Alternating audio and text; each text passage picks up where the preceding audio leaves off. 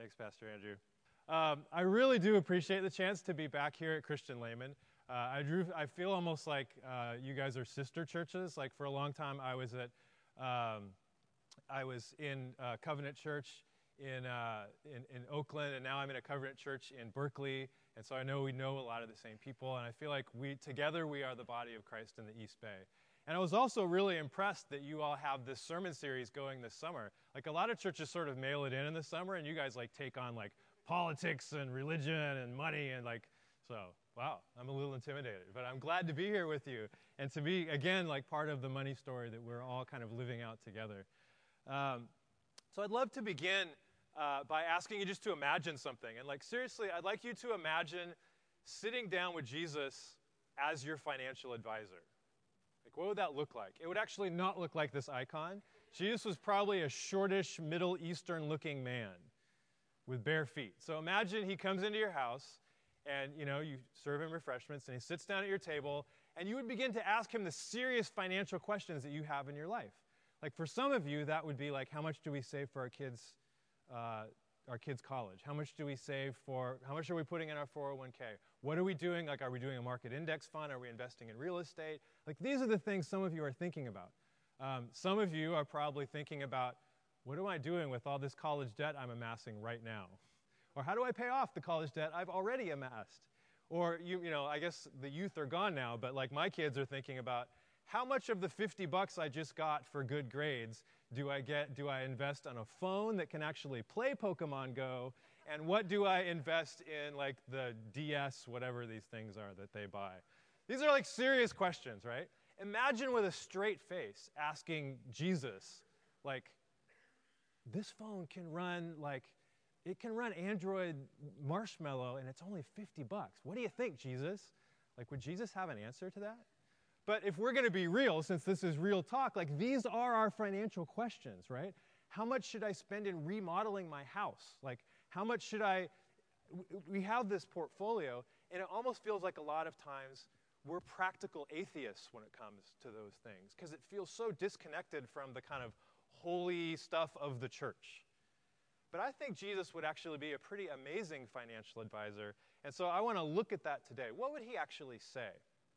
And the first thing uh, to address and just be honest about is that the Bible often doesn't have a direct answer to these kind of questions about what should we do about like saving, retirement, these kinds of because simply like in New Testament and Old Testament times, they didn't have um, it wasn't a monetized economy. They didn't live in a capitalist consumerist society. So they were asking different questions.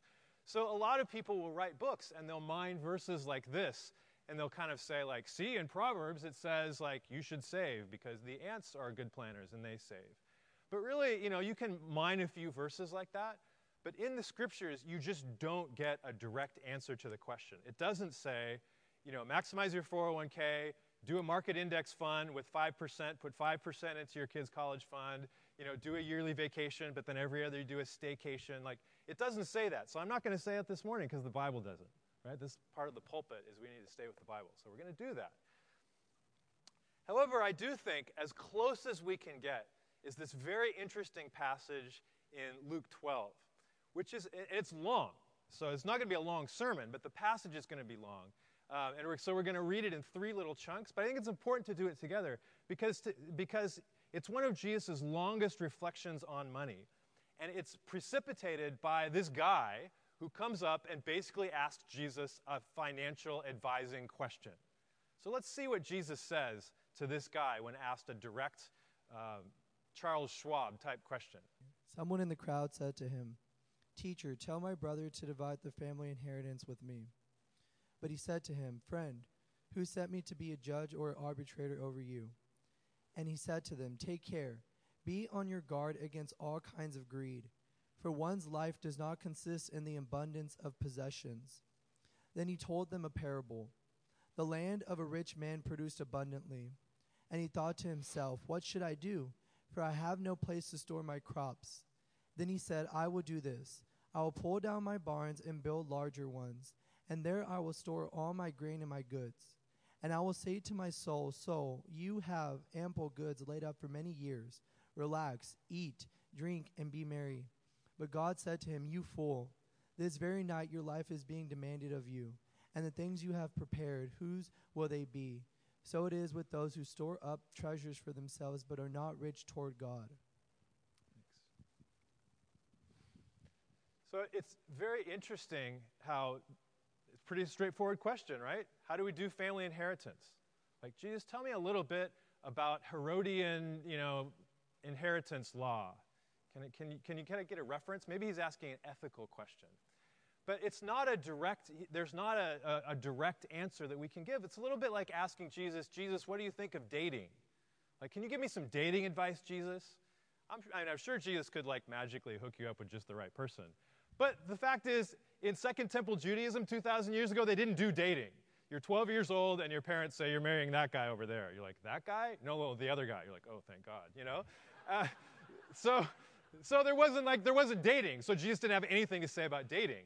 So there wasn't retirement. So Jesus didn't have anything to say about retirement. You know, your retirement is your kids.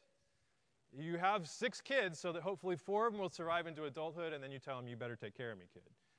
And so, you know, we still do that, uh, some of us, uh, but it looks a little different now. There, there were no sort of 401ks. So that's one way we're not going to get a direct answer from Jesus. A little bit different questions we're asking. Jesus is constantly reframing our question. So, uh, one of the things we're going to see this morning is how Jesus reframes our question in a way that's actually profound and wise, and I think helpful to us. The other thing we see here is that we, when we ask financial questions, we're looking for rules right? You sometimes get this, you're like, Jesus, how much should I tithe? Jesus, how much, and, and you want like, a, give me a number, make it clear. And Jesus is irritating because he's always like telling stories. You ask Jesus a straight answer and you get a story that kind of changes everything. And that's what Jesus does here. He's like, Can you tell me about inheritance? And Jesus is like, Well, that's not exactly the right question. Let me tell you a story. Jesus is always doing that. And so, but, and when Jesus does give a straight answer, sometimes he he's not being literal. Like, you're like, Jesus, what should I do about sin? Jesus is like, well, if your right hand causes you to sin, what should you do? Chop it off. Thank you for the literal advice, Jesus. You know, very helpful. Um, you know, how should I follow you? Well, you should hate your father and mother. Like, really? Like, because I do that anyway pretty well. I mean, are you, you know? Uh, so even Jesus' direct teaching, like Jesus will say, like, when you pray, go in your closet and never tell anybody about it. Is Jesus really banning all church prayer meetings? Probably not. But he's getting at something really deep about not praying to sound impressive. He's getting at something really deep about the gravity of sin, so much so that it's like sinning is worse than losing a body part. Right? So Jesus is both Jesus' direct commands and his stories get at something really deep and they reframe something um, profound, but they escape our simple rules that we sometimes want. For those of us who are rule followers, Jesus can be frustrating, but we need it. And so stay with me on all of this.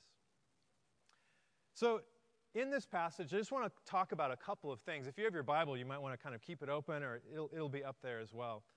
But this rich man is really just a good, normal capitalist. What, what he did is something that any of us would want to do. This is just good sense, right? He's working hard, his business is successful, and so he wonders, what should I do? Like, I've done well, now I have excess capital. And so he thinks, and it's interesting, like the passage says, he says to his soul, he says to himself, to his soul, it's almost like he's cut God out of the conversation here. Like, I have a lot of money, and he doesn't go to Jesus as his financial advisor, but he says to his soul, he's this practical atheist we talked about, right? And he says, My soul, what should I do? And his answer is perfectly logical, very responsible, and very astute. He's like, Well, I should build bigger barns. I should, you know, take care of the resources I've had, and I should enjoy what I've worked hard for. Who, which of us wouldn't want that? Of course, that's, that's what anybody would logically do. So, why does Jesus use that as this kind of answer and in a very condemning, harsh, strong way? You know, it, it, it's almost like God cuts in on this guy's conversation because he's had this he's having this personal conversation with himself and god cuts in and speaks to his soul and says uh, and says you fool. He speaks in such strong language. And he says this is what happened your soul will be demanded of you that soul you just talked to. Now i'm going to take it from you and then who's going to get all your money? And now you have nothing. Um, and this is how it is for people who save responsibly store up treasures for yourself, but are not rich towards God. Like, what is Jesus talking about? Like, what about the ant and the, the parable before? Like, why wouldn't we just base, do basic responsible savings? And I think we're going to have to wait until the last little section of this passage because the key is rich towards God. What does it mean to be rich towards God? Does this just have to do with your inner attitude towards money? A lot of people, when they preach this passage, they'll sort of be like, don't worry, Jesus isn't really saying what he appears to be saying. What he's really saying is feel free to save exactly as everyone does. And, but just in your heart, like, be rich towards God, like, maybe play a lot of worship music in your car. Maybe, like, read the Bible once a day, and then you're rich towards God, so live it up, baby, save. You know, that's not the point in the context of Luke here. Being rich towards God has a very specific meaning. And so we're going to see that soon. I'm going to come back to that. But I want you to know this isn't just in your spirit, like, do you love Jesus or not? There is a way to be rich towards God, and it has exactly to do with how you use your money. There is one way to be rich towards God according to this passage, and we're going to kind of come to it. But what we have in the beginning is this slightly unsettling story, which tells us at the very least that if Jesus were our financial advisor, our lifestyle would look different than normal people. Standard responsible behavior is not what Jesus is looking for if we think Jesus is really Lord of our money if we're going to move beyond practical atheism, we would have to tell a different, our lives would have to tell a different financial story if Jesus is Lord of all of our lives, including our money. So, provocative beginning. Let's continue with more provocative um, Jesus here.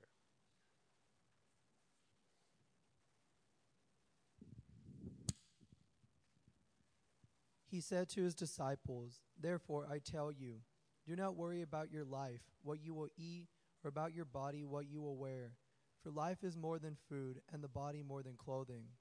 Consider the ravens, they neither sow nor reap, they have neither storehouse nor barn, and yet God feeds them. Of how much more value are you than the birds? And can any of you, by worrying, add a single hour to your span of life? If then you are not able to do so small a thing as that, why do you worry about the rest?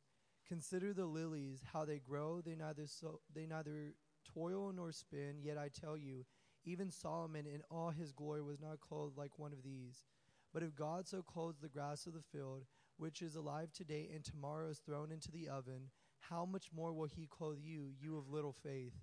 And do not keep striving for what you are to eat and what you are to drink, and do not keep worrying, for it is the nations of the world that strive after all these things and your Father knows that you need them. Instead, strive for his kingdom, and these things will be given to you as well. Thank you. What word stuck out to you most in all of that? There's one word that keeps getting repeated over and over again. What stuck out to me is the word worrying. Right? So th- these first two passages in Jesus' answer to this guy's question he addresses these kind of, they're both negative. First, in the first passage, Jesus is really trying to protect us against greed. Right? Jesus begins by saying, be on guard against all kinds of greed. It's almost like, you know, he's really concerned for us as a father. He's trying to make sure we're, we're, we're, we're not like hurt. Uh, and in this case, he's talking about worry. He knows that constantly, like, like, what do married couples fight about most? Statistically, it's actually money. That's what people fight about. That's what hurts marriages. What do people worry about? It's often money. And so Jesus is trying to protect us from these things. And it can feel like Jesus is a bit harsh. Uh, and, you know, like, like Pastor Andrew said, when I preach, I really don't like to be harsh at all. So I sometimes find it hard to preach Jesus because I'm like, hey, it's great, I know Jeremy Lin. And Jesus is like, you're so mean, Jesus. Can you tone it down, please? Let me help you. I'll tone it down for you. So how do we think, how do we respond to Jesus when we hear these warnings? I think we respond by hearing his love for us, actually. My daughter um, is, she's 11 now. She's very strong willed. And so as a parent, I was befuddled. Like my theory of parenting is as soon as you figure out like how to parent, there'll become another age and then you'll have no clue again. So I was when, when my daughter Camila turned three, I was clueless because she was suddenly uh, moving all over the place. And she was very strong-willed, so she kept running into the street. And it was, it was terrified as a parent because, you know, we don't believe in like spanking our kids. That's just our thing. We try not to be harsh. We put them in timeout. Timeouts had no effect on Camila. Run in the street, time out, run in the street, time out. Like, oh my gosh. I remember one day, I'll never forget, it was this park in Boston, and um, she was really excited to go to the park. We let her out of her car seat, and then I'd like turn to get something, and there's Camila in the street again. And this big SUV came up and slammed on its brakes and probably came five feet from her. And I was terrified. Like, you know, have you ever been in a situation like that where you're just like shaking? Like my hands were literally shaking. And I picked up Camila and I put her in the car, and I think I actually spanked her for the first time. I said, Camila, you never go in the street. I was so angry. I was so scared for her. I just hurt myself. but she never went in the street after that again. And so it was something about my love and speaking with such force because it was so dangerous. Right? It wasn't just like, Camila, please make your bed. You know, please don't, you know, whatever. This is like life and death. So I think when Jesus talks about money for us, when he speaks harshly, he's really trying to protect us because he loves us. And he's like, greed, man, that can destroy us. And the fact that he would identify greed as just this pretty normal guy saving and being responsible, I think that speaks something powerful to us as, as people in a capitalist consumerist society. I think what it tells us is you don't have to be Donald Trump to be greedy. You just have to be a normal, well adjusted adult. And you'll be caught up in greed. Does that make sense? And I think here too, you don't have to be especially like, oh, this worry ward all the time, to be caught up in worry about money or just constantly thinking. If you could have a mental, um, like, if you could play on, on paper, if you could have a stenographer, like, say what's in your mind, we'd see all these worries about money, whether we have a lot or whether we don't. People Jesus was, was talking to probably lived on the equivalent of $2 a day. They're constantly worrying about money. You get wealthier, you're worrying and thinking about money. So, what Jesus is looking to do is to give freedom from those things. And so, the way he talks about freedom here is to say, look, don't worry about it. I'll take care of that. Don't even think about it. It's almost like this Berkeley hippie, irresponsible kind of thing, right? He's like, you know, flowers of the field, birds of the air, there you're fine. Don't worry about that. Think about other stuff. So, like, thanks, financial advisor Jesus. They're just like, don't worry about it. What's your 401? I don't know. So, like, what do we do with that? I think um, it's very important to be asking ourselves the question where is our mental and spiritual energy going? Because the solution here at the end is your, your Father knows you need those things. Like, God knows that we are embodied. God knows that we need clothes and a place above our head. I mean, God knows we need this security. God wants to give it to us. God says, I have you covered, actually. What I would love you to do is this, this key instead, strive for his kingdom. Like, put your mental and spiritual energy into this thing called the kingdom, into this other paradigm. And so, this is so far from the practical atheism of the first guy who's spending his energy figuring out what to do with his finances. Jesus is actually saying, over here, let's put our energy over here. He's reframing our questions. Does that make sense? So, I think this is important too because a lot of times when we think about money, we think the big danger is just greed. Uh, we see consumer, we know consumerism does that to us. But I think what Jesus is saying here is a lot of times the enemy is security. And in America, we're just taught that unless you have a certain amount of savings, unless you have a certain amount of real estate investment, and sometimes the numbers are given and they're large numbers. And in the Bay Area, they're even larger numbers. And what you're told is unless you have this much, you are not secure. And so we strive to get there. And we feel like, man, if unless I'm here, if I'm just here, man, I have to do everything I can to just do this. Right? And Jesus is actually saying, you're good. Strive for the kingdom. All right, now we get to the final point where he tells us what, um, what actually being rich towards God looks like.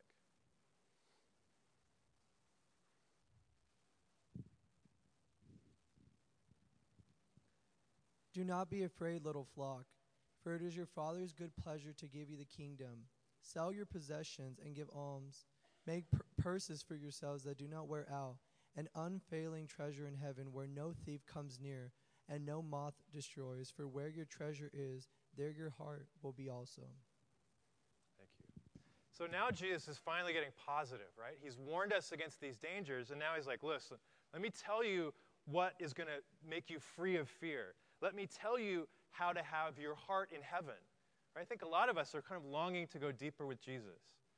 Right? How could we have our heart more connected with heaven and with Jesus? Well, Jesus tells you where your treasure is, there your heart will be also. Make an investment in heaven. Actually, that's what it means to be rich towards God. These phrases are actually synonymous. The idea of investing your treasure in the kingdom of heaven is the same as being rich towards God. And he talks about, um, you know, making almost like you're constructing an investment that can't go wrong. Um, make purses for yourselves that do not wear out, an unfailing treasure in heaven. Can't be taken away from you. It's this ultimate solid security. And how do you get that? What's Jesus' ultimate answer when it comes to his financial advice? It's give to the poor. And why is that? Is it because Jesus is like a socialist or something and he's like wanting to redistribute wealth or something? No, it's because all throughout the Bible, God is passionate towards the poor, that God constantly cares about those who are the least and who are left behind. So it's not surprising that when the Son of God should come to earth, that he would tell his followers, you know, what I really want you to do is invest and give to those who are poor and left behind, because my heart is with them so much. And if you want financial advice, I would say invest in them. And at the end of the day, that's the same as investing in the kingdom of heaven. If you want your heart to be with me, do this. There you go. That's your financial advice. It's an unfailing treasure. It's how you can be rich towards God. Give to the poor. So many times we're like, well, I just don't, I don't want to just write a check. I do more than that. Like, that's not easy. That's, that's a big deal. Uh, I, was, I was on your website this week and I was looking at your kingdom fund. And I was like, that is so cool. Like, Jesus is so excited about Christian Layman's kingdom fund because that's what he's really into. Right? The fact that you make those investments here, and it's even called the kingdom fund, just like this passage says. So you're already doing this. Like, good job. I was very encouraged. And I love your matching grant, too. Uh, like my church, Church Without Walls, just recently, like all of our life groups, uh, we encouraged everybody to decide to, to give to the poor somehow, collectively, in community. And so, like, you know, everybody had their phones and their laptops, and they sort of gave. They choose where they would give, and they pressed and they prayed for those people. It was really cool. And then our church also, like our missions fund, matched those grants. Uh, so we're doing the same thing. It must be the Holy Spirit. Um, Jesus is so excited about that. Don't ever downplay uh, the financial sharing you, you do. That's a, that's a huge ministry. That's a huge way of following Jesus. Don't so, just sort of say, well, that's too easy. I mean, if it's too easy, then add a zero. you know, keep doing that. And, you'll find, and then you'll see, like, okay, this is hard. Help me, Jesus. It's really hard, right? So, what do we get in all this when it comes to like saving and all these kind of practical questions? Uh, well, if you want sort of rule based stuff, here's a couple of quick quotes. Um, John Wesley would say this, you know, uh, save all, gain all you can, save all you can, give all you can. And that save actually means spe- spend less money on yourself, like live simply, be frugal. So make a bunch of money, that's fine. You're an engineer, great, get a raise, go for it. That's awesome. I hope your investments do well. But then spend as little as you can on yourself and give to the poor. Just like see if you can maximize that kingdom investment. So in the history of the church, this was kind of what the financial advice was. Uh, if you go even earlier in the church, to this next slide here. Oh, this is this is later. Oh yeah, that, that's what I'm looking for. Um, you know, this was really among the church fathers. This was commonly what they would say, and I think it was very accurate according to Jesus' teaching. The bread which you hold back belongs to the hungry. The coat which you guard in your locked storage chest belongs to the naked. The footwear rotting in your closet belongs to those without shoes. The silver that you keep hidden in a safe place belongs to the one in need. Thus, however many are those whom you could have provided for, so many are those whom you wrong. That's intense. That, that really convicts me. That was the standard teaching of the church for many, many years until, frankly, the American dream came in and kind of pushed that out. This idea of like saving can actually be stealing from people who could benefit from it. So I'm just telling you, I, I, don't shoot the messenger, right? I'm just saying this was the standard teaching of the church for a long time. Um, and we can, we can skip the Bonhoeffer quote, it's saying something similar. Um, but you know what? I actually prefer stories, like just like Jesus. So I, you know, the point of all this, and I don't think out of these passages we should sort of say, all right, I will now legalistically not save and not kind of uh, ever do anything for retirement. I think that would be missing the point, actually. It would be like chopping off your hand. Because, um, you know, he's talking to these farmers in Palestine, and I doubt any followers of Jesus at the time said, Great, I'm going to follow Jesus. I'm not going to save any seed for this next year. You know, they'd do their harvest. They'd be like, Jesus will just magically make seed provide. Great. That's what it means to follow Jesus. No, of course farmers would continue to like take their harvest. They would save their seed for next year. Like that's just like common sense, right? And it's not like people stopped providing for their family. 1 Timothy 5:8 says that he who does not, he or she who doesn't provide for his relatives, especially your immediate family, is worse than an unbeliever and has denied the faith. So this idea of, yeah, you're called to provide for your family. You're called to like make have basic prudence in life. That's very clear. So Jesus' point here isn't to like turn you into some irresponsible Berkeley hippie. The point of Jesus here is to say, and I'm from Berkeley, so like, you know, whatever. Um, the point of Jesus is to reframe the question and to ask, where are you really excited about investing? You know? So, I mean, let me just tell you a quick story um, of how I've tried to work this out because I want to be authentic, I want to be honest. This isn't a perfect story, this is just how we're trying to work it out. Because our kids are 11, uh, I mean, actually 11 and 13 now as well. And so college is coming up. And so we're trying to ask, them, and we finally have enough money. Like, I've been an unemployed pastor slash theologian, and my wife is a social worker, so we're not exactly rolling in the money. But we have tried to follow John Wesley and Jesus' advice and live as simply as we can. So we've had some money. And for a long time, we knew that maybe buying a house could be a way that we could actually give more, right? Because, you know, you're building up equity and those kinds of things. So we've really had the, the mentality of like, how can we maximize our kingdom investment for our whole life? Right? So what if saving was in that framework? What if you said, should you save? Well, it depends if you could save and, and then maximize your kingdom investment over your whole life, then do it. That, that, that makes sense. So we actually saved up $80,000 uh, for a down payment for a house if we should ever like be in one place long enough finally to, to buy a house. And by the time that we were in our mid 40s, uh, the largest purchase that we had ever made as a family was a $7,000 used car. So we had zero experience in financial management at all. If we could go to the last slide here.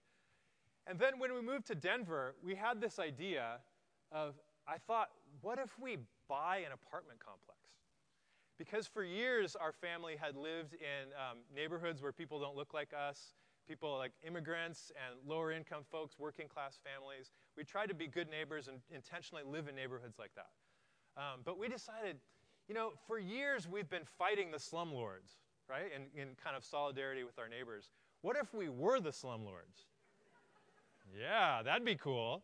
Um, because then, honestly, then we could honor our tenants, right? We could, you know, we lived in apartment 30, 38 on the end there, and when apartment 35 got bed bugs, we got bed bugs. So we said, we will not have bed bugs anymore. And we eliminated the bed bugs. They're called chinches in Spanish, and I will never forget that word. Um, and so I, we got the idea, and I thought, I don't know how to do any, I don't know anything about real estate until I talked to my friend Jimmy Quach. Some of you know Jimmy. He's, he's a brilliant businessman. And I'm like, hey, Jimmy, could we do this? Could we like buy an apartment complex? And Jimmy's like, yeah, totally. Let's do it.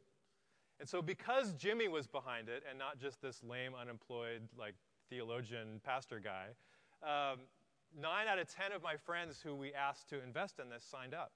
And so we, we put together an LLC.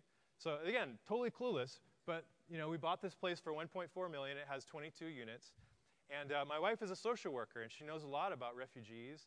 And so most of our tenants are now, um, a lot of them are sort of hardworking, undocumented immigrant families from Mexico. And then four of the units are, are, uh, are refugee families from Eritrea and from Burma. Um, and so on the right side, we have a community garden we put together for people. So people from all over the world are together. We're offering them um, rent that's probably $200 a month less than, um, than a, a market price would be. And yet we make almost a 10% cap rate. So it's pretty cool.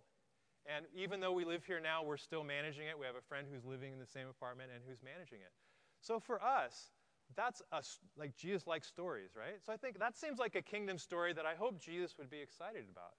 Because if we need to, we can sell this and we can put that into our kids' college education if we need to, we can sell this and for retirement someday. Like, I don't, I'm, I'm sure that God is not calling any of us to live a life of ease and luxury in the few years we have left on this earth uh, in our later stages of life. But I do think God wants us to be provided for and to live simple but dignified lives in our older years. That's appropriate, right? So we have something like this, which in a sense is it's an investment, um, but it's also liquid, and we can then, in, so we're investing it in the kingdom. There are people in that complex now, and by the way, the yard looks better than it did in that picture. That's how we bought it. Um, but there are people who are currently benefiting uh, and who are, like, we're helping stop gentrification in Denver. We're helping refugee families who just could not get a place. To, who rents to refugees? Slumlords do. They don't have any references, they don't have job prospects, they can't speak English. Only people who want to exploit them rent to them. And so we felt like, hey, it's a kingdom thing, let's do it. Um, so that's just one story. But I think it's a way of getting to this very real, like Jesus says, I know you need these things. I know you need retirement. I know you need, there's a sense of responsible savings. But why not figure out ways to turn those needs into kingdom investments? Another little quick story our church is doing right now that you all could do, like the board could consider this, whatever, you know. Um, but like we have a certain amount of savings as a church, right? As an institution, it's just a standard, you know, you have, you know, you have a certain amount of, of savings. But for that savings, what we've decided to do is actually put that into micro enterprise loans for people who you know, live on less than $2 a day around the world, don't have access to capital. And so we can get that back whenever we want. It's still savings for us, but now it's sort of doing kingdom work. It's doing work for justice, it's providing people access. Um, so I think there's all kinds of really exciting ways that I'm just looking out in this church. I know that many of you are much more financially savvy than me there's a ton of creativity. And so, just like with this story, we needed a team. We needed my social worker wife. We needed Jimmy, who's, who's got his um, MBA from Cal and all this entrepreneurial experience. To get, so, I think the, the last thing to say is that we live lives of maximizing our kingdom investments in community. We do it together. We're so, we so often think of money as this private thing that we make individual decisions. What if we could kind of pool our resources. That's why I'm so excited about your Kingdom Fund. It's exactly what you're doing. So, really, in all of this, I don't think Jesus' word to this community is um, like hard or convicting. I think it's actually encouraging. I think Jesus is actually saying, hey, you guys get it. That's so great. Keep taking steps. What kind of creativity could God release in this community that would be another next step? That we that all of our churches together in the East Bay could be like releasing these stories of like how are we responding to gentrification in in, in this area? What kind of people are our businesses employing? Where are we what's our kingdom investment story? So that if Jesus were to tell a story about our lives, it wouldn't be like that rich man. It would be about somebody who's invested their treasure in heaven. And that's not about law, it's about grace. And that's only limited by our own creativity and our own willingness to kind of invest. So, as I close now, I'd just like to encourage you to do um, two simple things. If you, if, you want, if you feel like you want to respond practically, here's, here's one way. Um, put together a spreadsheet and look at all of your investments in your own family security, and then put together a spreadsheet with your investments in the kingdom. And just kind of compare those two. It's kind of a diagnostic tool, right? And um, and just see like what does that look like? Where am i striving here for? Uh, that's a tool that i think my wife and i have sometimes found helpful and it can free us from the idea of just putting a lot of intellectual energy into our own family security but then with your giving it tends to just be like oh there's an earthquake i'll kind of give. What if we put the same intentionality into our kingdom investments as we do into our own family's security and investments? It's just a diagnostic and another question, another suggestion is just to get around, to get together with somebody in this church whom you trust and share the places that you're excited about investing in the kingdom. Who has God put on your heart? What, what kind of people in this world who are poor, who are marginalized, who are suffering? Who has God put on your heart that you could kind of come together? Like for my wife, it was refugees because that's who she works with. Who's on your heart, Christian layman, that you can talk together and say, like, man, how could we make a difference? This is really cool. So we're asking not just how much do I have to give, but we're asking, hey, what would it take? What would it take to really make a difference? And I just think you will meet Jesus in that, and you will see lots of stories of grace throughout. So I hope that you can, um, I hope you can hear Jesus' words of encouragement, and I would, I would love to hear the stories uh, that come out of responses to this. And I, I really do sincerely appreciate the story that you're already telling. And I find it a privilege to be family together in the Bay Area. Could I just pray for you real quick? So, Jesus, um, we receive your words. We know that they are strong, but we pray that we would receive them as life giving and as hopeful. And we pray that you would give us a little bit more of your strength, Jesus. Lord, we know that what you're saying just almost doesn't make any sense in our current context. And what we've learned from our culture and from our families, Lord, we just like struggle to even say, like, what would that be like? So, Lord Jesus, I pray that you would give us strength and grace and creativity to break through some of that, Lord. I pray that you would create new stories. Um, and I just pray for hope. Lord, in this time when there's so much fear and, and, and anger around us, Lord, I pray that we would be, that this would be a true space of grace, God. And I thank you for how your Spirit has already worked. And Lord, I know that you're confident of more good to come. We pray in Jesus' name. Amen.